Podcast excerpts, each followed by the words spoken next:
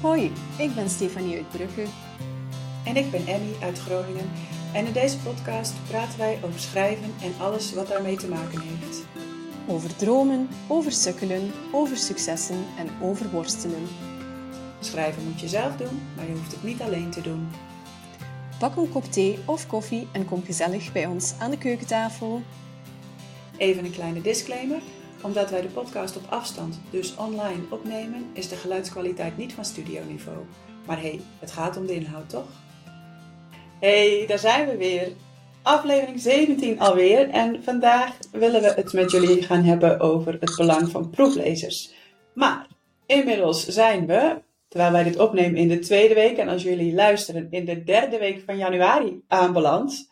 Dus Stephanie, hoe gaat het met je voornemens? Zeer goed. Ik moest even terugdenken aan wat mijn voornemen ook weer was. Maar ik denk dat ik in aflevering 14 in een diep filosofische kramp geschoten ben. En dat ik uh, de woorden heb laten vallen, spreek je waarheid. Uh, ik vind dat super moeilijk om mijn stem te laten horen. Op het blad is dat geen uh, probleem. Uh, maar als ik moet op een podium staan, is dat een gigantisch probleem. Dus ik zag vorige week op Instagram uh, een oproepje voorbij komen van uh, de vurigste woordenspuur van het land. En dan bedoel ik van België. Um, van Nina Everaert. En dat was uh, een workshop van idee naar performance. En toen dacht ik, ja, dat is helemaal niet voor mij. Dus ik heb mij geschreven. Omdat, ja, ik durf niet op het podium staan. Ja, ja, dus um, ik ga het doen. En wat heel grappig is, de workshop gaat door in maart, um, vier woensdagen op rij. En dan op 31 maart um, ja, is er een podiummoment. Dus het gaat gebeuren. Ik ga op een podium staan.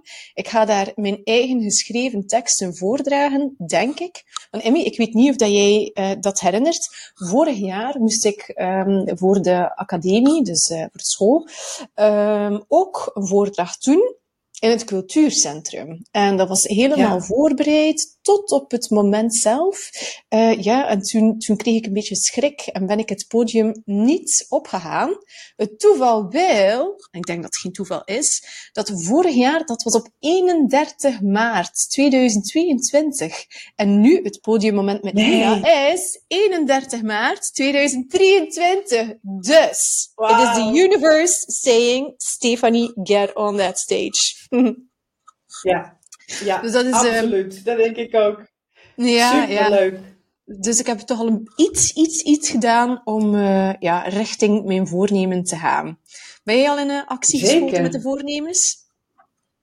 Ja, mijn, mijn grootste voornemen was om uh, weer aan mijn boek te gaan schrijven natuurlijk. Mm. En uh, ik heb zelfs in de kerstvakantie, waar ik had gedacht dat ik helemaal geen tijd zou hebben om te schrijven, nog twee dagen uh, kunnen schrijven. Dat de kinderen even ergens anders waren en uh, dat ik toch kon schrijven.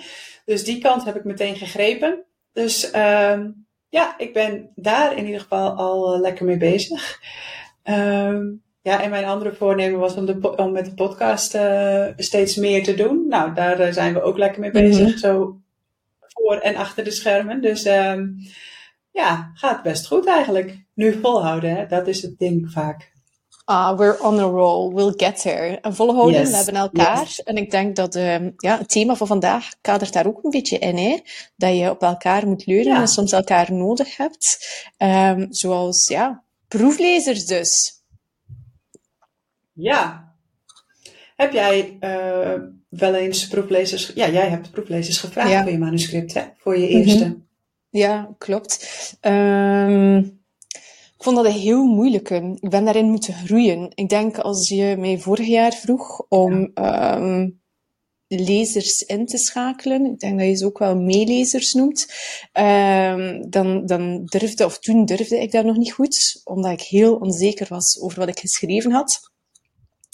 Um, maar dan, ja, bon, ik heb nu eigenlijk de theorie opgezocht over wanneer en hoe schakel je proeflezers in, omdat we deze podcast opnemen. Maar uh, deze zomer heb ik dat heel organisch gedaan en heel hard op gevoel. En ik heb gezien uh, dat het heel erg matcht met wat dat aangeraden wordt. Um, en eentje ja. daarvan was, ja, wanneer schakel je proeflezers in? En wat werd aangeraden was om dat te doen wanneer jouw manuscript af is, wanneer het van A tot Z mm. neergeschreven is, wanneer je een globaal beeld hebt en wanneer je dan ook zelf tevreden bent na het herschrijven. Um, mm. Dus bij mij is dat ook zo gegaan. Ik heb dat op het einde van de zomer gedaan wanneer ik wist van oké, okay, het is af, ik weet waar het heen gaat. Want ik denk dat het voor iemand die meeleest moeilijk is. Ja, je hebt bijvoorbeeld tien hoofdstukken, je hebt er maar vijf klaar. Ja, die persoon weet niet goed waar gaat het heen. En zit, zit de inhoud dat wel goed in elkaar? Is de opbouw goed? Um, voor waar dit heen gaat. Ja. Dat is zeer moeilijk.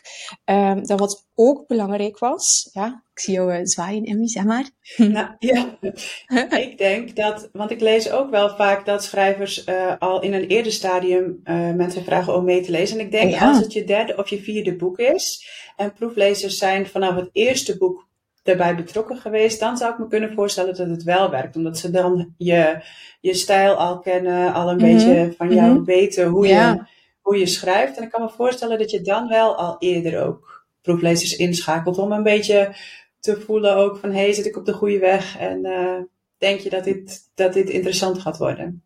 Ja, of als je bijvoorbeeld geen feedback wilt op het geheel of, de, of het plot, de verhaallijn.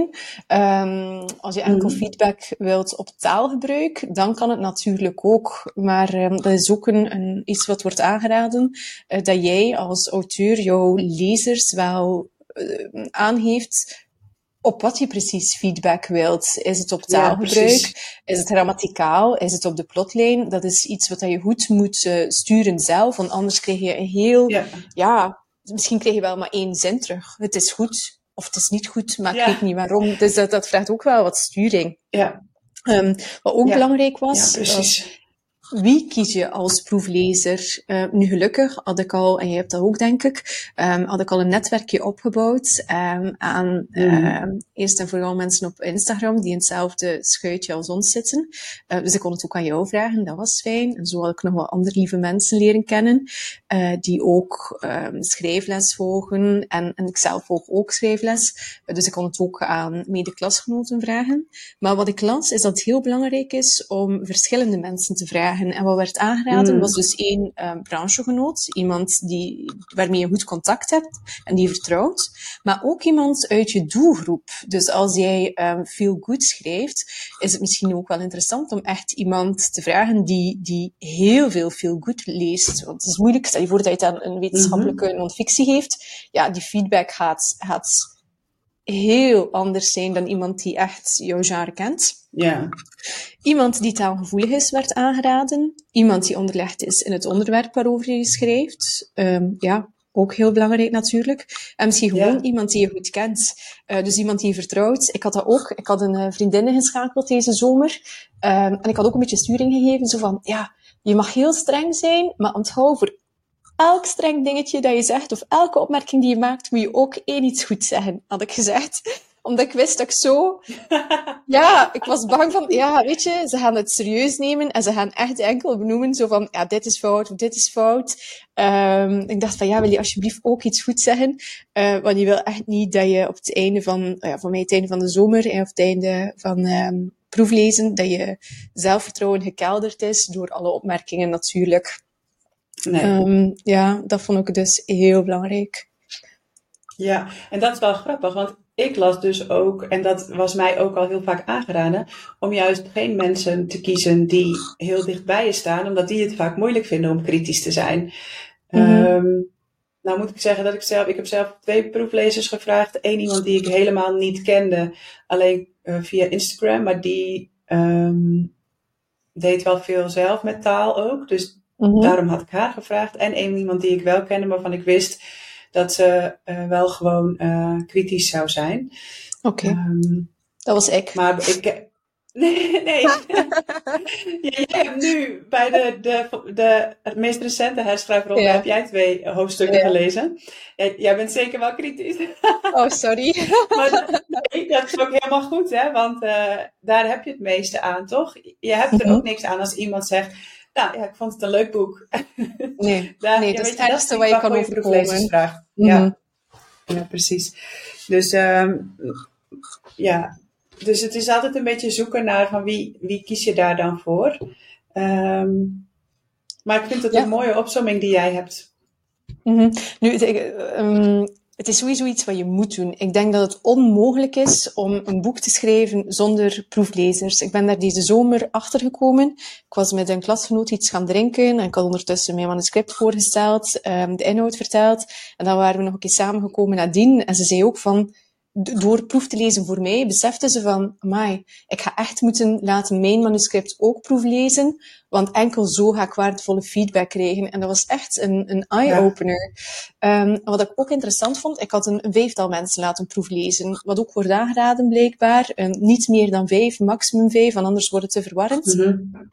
Ja. Um, ja, dat je dan zelf ook wat sturing geeft van waar wil je feedback op. Want voor, voor mij, Emmy, was het idee van proeflezen niet van haal de taalfouten eruit. Um, dus niet, nee, niet met dt-fouten of zo, of, of wat dan ook.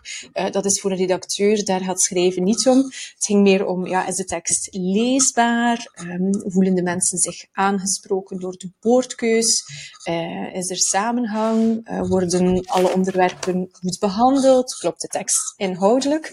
Maar wat ik heel interessant ja. vond, was om eigenlijk de feedback van alle mensen op hetzelfde moment te bekijken. Dus ik had er vijf. Als die mensen alle vijf in één hoofdstuk dezelfde opmerking maakten, dan wist ik, oké, okay, ze hebben gelijk. Als zij het zeggen met vijf, mm -hmm. dan is het zo. Kreeg ik een opmerking die maar één iemand maakte, ja, dan moest ik kritisch zijn en denken van, is het echt zo? Is het niet zo? Dus als je maar één persoon laat proeflezen, ja, dan kun je niet aftoetsen of dat iedereen dat vindt, nee. of er meerdere mensen dat vinden, of dat correct is. Terwijl als je iets hebt dat niemand bemerkt, ja, dan zal het wel oké okay zijn. Vijf mensen die zeggen, oh, dat hoofdstuk loopt stroef, dan loopt het stroef, dan moet je het aanpassen, ook al voelt het voor jou goed. Um, ja. Je schrijft uiteindelijk voor je lezer, hè. Um, en jij zit altijd ja. met al die woordkennis in je hoofd, want jij weet wat je wil zeggen en daardoor denk je ook dat je het zegt. Uh, maar dat is niet zo. Dus dat vond ik echt heel interessant. Uh, wat ook leuk was, was soms voel ik het zelf. Zo van, oh, hoofdstuk 4, dat was wat minder. Of hoofdstuk 10 was ook wat minder. Maar ik dacht van, voert, uh, een beetje jumofoutisme. Ik ga er wel mee wegraken. Niemand gaat het zien. En dat waren ook de hoofdstukken waarop werd teruggekomen. Dat ze zeiden, hmm, dat werkt niet. En ik dacht, oh, en ik dacht zo dat ik ermee ging wegraken. Ja, ja, ja, ja. ja. Ja, dan weet je het eigenlijk zelf al, hè?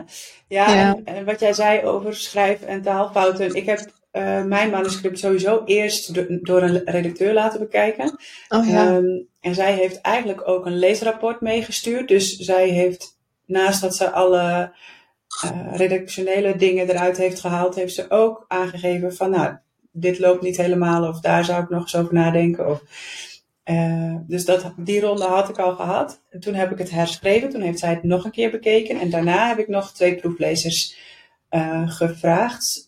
Uh, omdat ik ook wilde weten, hè, als iemand, stel het ligt straks in de winkel en iemand koopt het en hè, wat vindt iemand er dan van? Mm -hmm. dat waren wel allebei mensen die um, van historische romans houden. Um, dat vond ik ook wel fijn, want ik dacht, ja, ja, weet je, het is, als niemand je boek heeft gelezen, dan heb je ook geen idee of het goed is. En dat is ook, denk ik, en wat jij net ook al zei, je, je vult zelf, als er gaten in je verhaal zitten, die vul je ja. zelf in, omdat je weet wat je wil, ja. wil zeggen. En dat is voor mij ook wel een van de belangrijkste redenen om uh, proeflezers te vragen. He, dus mm -hmm. Die mhm. kijken echt met een frisse blik. Als je zelf voor de zoveelste keer aan het herschrijven bent, heb je geen frisse blik meer. Klopt. Um, en ja, zij hebben het verhaal niet in hun hoofd. Dus hè, wat ik net al zei, die gaten, die, die vallen bij hen juist wel op. Um, en wat ik ook wel fijn vond, is dat dat had ik natuurlijk met de redacteur al, maar ook nu bij de, later bij de proeflezers, dat eindelijk iemand leest waar ik al zo lang mee bezig ben. Ja, Hè? ja. En dat, dat is, hebben we denk ik wel vaker benoemd, dat is het eenzame van schrijven. Je bent, je bent heel lang bezig en je bent, er, zit er zelf helemaal in, maar niemand weet precies wat je aan het doen bent. Nee. Uh, dat vond ik ook gewoon wel fijn. Dat iemand gewoon eindelijk eens ging lezen wat ik, wat ik had geproduceerd. Ja, ja zeker. Het, het, is waar wat je zegt, proeflezers die blazen uh, leven in iets wat nog niet tastbaar is. Zeg, en ik vroeg me af, Emmy, je, je hebt het eerst door een redacteur laten uh, lezen en dan uh, nadien door proeflezers. Zat er nog een groot verschil tussen wat de redacteur zei en wat de proeflezers uiteindelijk zeiden? Waren daar nieuwe dingen dat je dacht van, oh wauw, zo, zo hadden, hadden we het nog niet bekeken? Mm. Um, nou, de redacteur had natuurlijk al heel veel dingen eruit gehaald. Um, heel veel, dat is wel grappig, want het was natuurlijk mijn eerste uh, manuscript en daar zaten heel veel beginnersfouten in. En dat was ook wel waarom ik het in deze volgorde had gedaan. Omdat ik dacht, mm -hmm. ja, ik heb eigenlijk geen idee of ik wel iets goeds schrijf. Ja. Um, dus dat was heel fijn dat zij dat al heel goed. Uh, dat was trouwens Sanne, hè, die we ook eerder oh. in een aflevering ah, al okay. Uh, hadden. Um, Sanne Hillemans. En ja, daardoor was het echt al een stuk beter geworden, dat boek. Uh, toen heb ik het herschreven en toen heeft zij het nog een keer gelezen. Dus toen ze waren ook de laatste dingen er nog wel uitgehaald. Toen de twee proeflezers. En uiteindelijk natuurlijk ook nog in april vorig jaar de redacteur van de uitgever die nog drie hoofdstukken heeft gelezen. Die ook nog weer heel veel feedback uh, heeft gegeven. Um, dus ja. En nu, Met zoveel feedback. Nu, dat wordt een bestseller. Ja.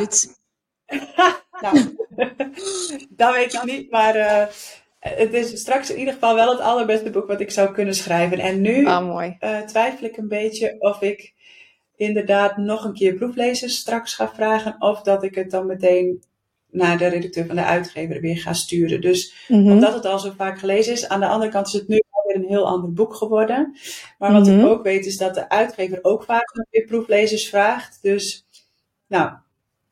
Um, daar moet ik even mm -hmm. over nadenken nog wat ik daarmee ga doen. Wat zou jij adviseren? Oh. Heb jij daar een idee over? Goh.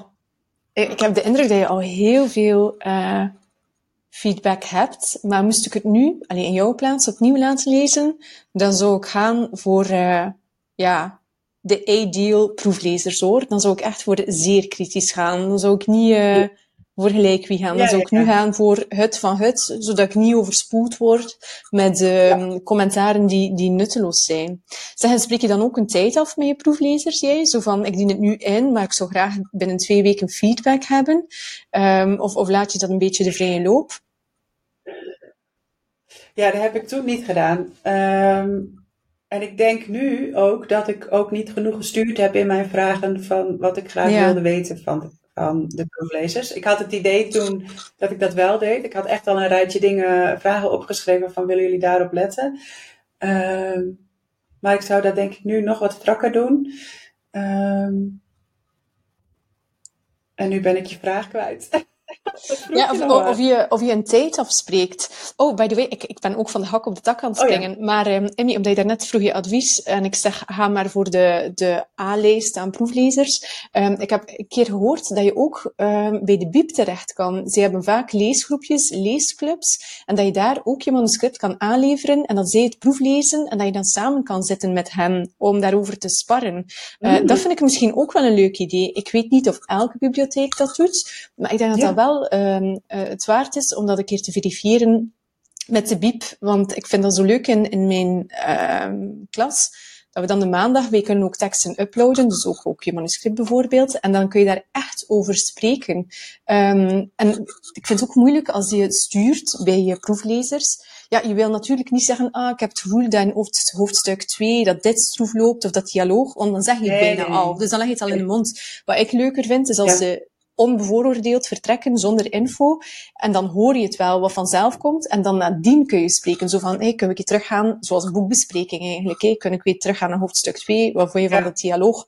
Dus mocht dat mogelijk zijn in de biep, um, is dat misschien wel een goed idee. Um, en dan ga ik nu terug naar ja. de andere tak springen. Uh, de tijd van de proeflezers. Ja, het wordt wel aangeraden om dat te doen. Ik heb dat ook niet gedaan deze zomer. En, en dat wordt dan wel wel lastig. Ik weet niet, je, als auteur, weet je, proeflezen is super zwaar super moeilijk. Als je dat goed wil doen, vraagt dat eigenlijk echt ja. veel tijd. Dus ik denk dat mensen soms ja. zeggen ja, omdat ze zich niet bewust zijn van dat dit echt wel tijd vraagt. Dat dat een, een vorm van technisch lezen is. Maar ik voelde mij als schrijver heel erg Oh, sorry dat ik jou dat vraag. Weet wat er ik denk? Ja, ze hadden oh, nee kunnen zeggen. Maar ik wou je niet onder druk zetten. Um, nu, ik denk niet dat het iets met druk te maken heeft. Het heeft gewoon, jij zit in een flow. Jij bent bezig met dat verhaal. Um, dan is het echt wel fijn om te weten dat je binnen een tijdspanne van twee weken iets terugkrijgt. Want anders ga je elke keer refresh, refresh. Heb je al iets gelezen? Heb je nog niets gelezen? Ja. En, en dat vond ik bijvoorbeeld niet leuk. Ik vond het ook gewoon spannend. Ik was ook gewoon echt heel benieuwd uh, wat ze ervan zouden vinden. Ik, het, het, had natuurlijk ook kunnen zijn dat ze zeiden, nou, ik vind helemaal niks. en dat, ja. ja. dat vond ik echt nog wel spannend. Of, uh, of ze het, uh, nou ja, welke reactie er zou komen. En natuurlijk, weet je, met feedback, en dat zei, noemde jij net ook al even kort, is het altijd de vraag wat je ermee doet. Hè? Je kunt in principe alle feedback naast je neerleggen. Je kunt ook alles overnemen. Maar mijn uitgangspunt bij de feedback die ik heb gekregen was: ik ga alle punten die ze noemen bekijken. Mhm. Ehm, ik ga daar zelf uh, heel kritisch uh, nog, nog een keer naar kijken. En dan beslis ik wat ik doe. Of ik het overneem mhm. of dat ik het laat zoals het is. En mhm. dan kun je het laten, maar dan is het wel een bewuste keuze. En als iemand jou later vraagt van, hé, hey, waarom heb je daarvoor gekozen? Dan heb je daar ook een antwoord op. Ja. En dat vind ik denk ik wel het allerbelangrijkste. Dat je weet waarom je een bepaalde keuze maakt. Ja, ik vind dat een goede opmerking, want als die eerste versie geschreven is, wordt ook aangeraden om het even te laten rusten. Misschien dat dat dan met feedback ook wel een mhm. goed idee is, om daar niet meteen te willen mee aan de slag gaan. Um, en als het jou overspoelt, hè, want dit is natuurlijk nooit leuk. Hè. De bedoeling is dat je constructieve feedback krijgt, dus dat je daar iets mee doet. Dus dat, dat kan wel wat pijn doen. Um, als dat gevoel, als je voelt dat dat opborrelt, dat je het misschien naast je neerlegt en niet meteen uh, de prullenmand in, maar dat men een weekje of twee uh, terug oppikt en even rustig naar kijkt. Ja. Um, en, ja. en soms heeft het ook wat tijd nodig om je te realiseren, wat jij net al zei, dat ze precies de punten benoemen waar je zelf al over twijfelde. Hè? Net als, dat heb ik ook wel eens verteld in een eerdere podcast, dat de redacteur van de uitgever toen zei, nou, die ene tijdlijn die in het, uh, in het heden zich afspeelde, die kan er wel uit. Dat ik ook echt dacht, oh, oké. Maar later dacht ik, ja, maar ik was zelf ook heel erg met dat deel van het verhaal aan het worstelen. Uh, ik moest heel veel moeite doen om dat, om dat een beetje rond te krijgen. Mm dacht, ja, het klopt ook gewoon wat ze zeggen. Maar dat heeft soms ook gewoon even tijd nodig om je dat te realiseren en, uh, en het ook te kunnen toegeven voor jezelf. het is bijna een relatie die zo stuk aan het lopen is, waarvan je weet, dit gaat niet meer lukken, maar niemand wil de stekker eruit trekken. Ja, dan doe je het zo en is het een. Ja. Het voelt een beetje zo. Zeg, wat ik nog las, uh, is het belang van je proeflezers bedanken trouwens. Um, zelfs als je ah, misschien teleurgesteld bent uh, in de feedback, um, had gehoopt op een heel leesrapport of zo, en iemand stuurt gewoon, ja, goed, doe zo verder. Um, ja, dat je nog altijd uh, hartelijk bedankt. En ook het omgekeerd, hè, als iemand uh, wat strenge dingen zegt. Ik merk dat aan de feedback die ik gekregen heb.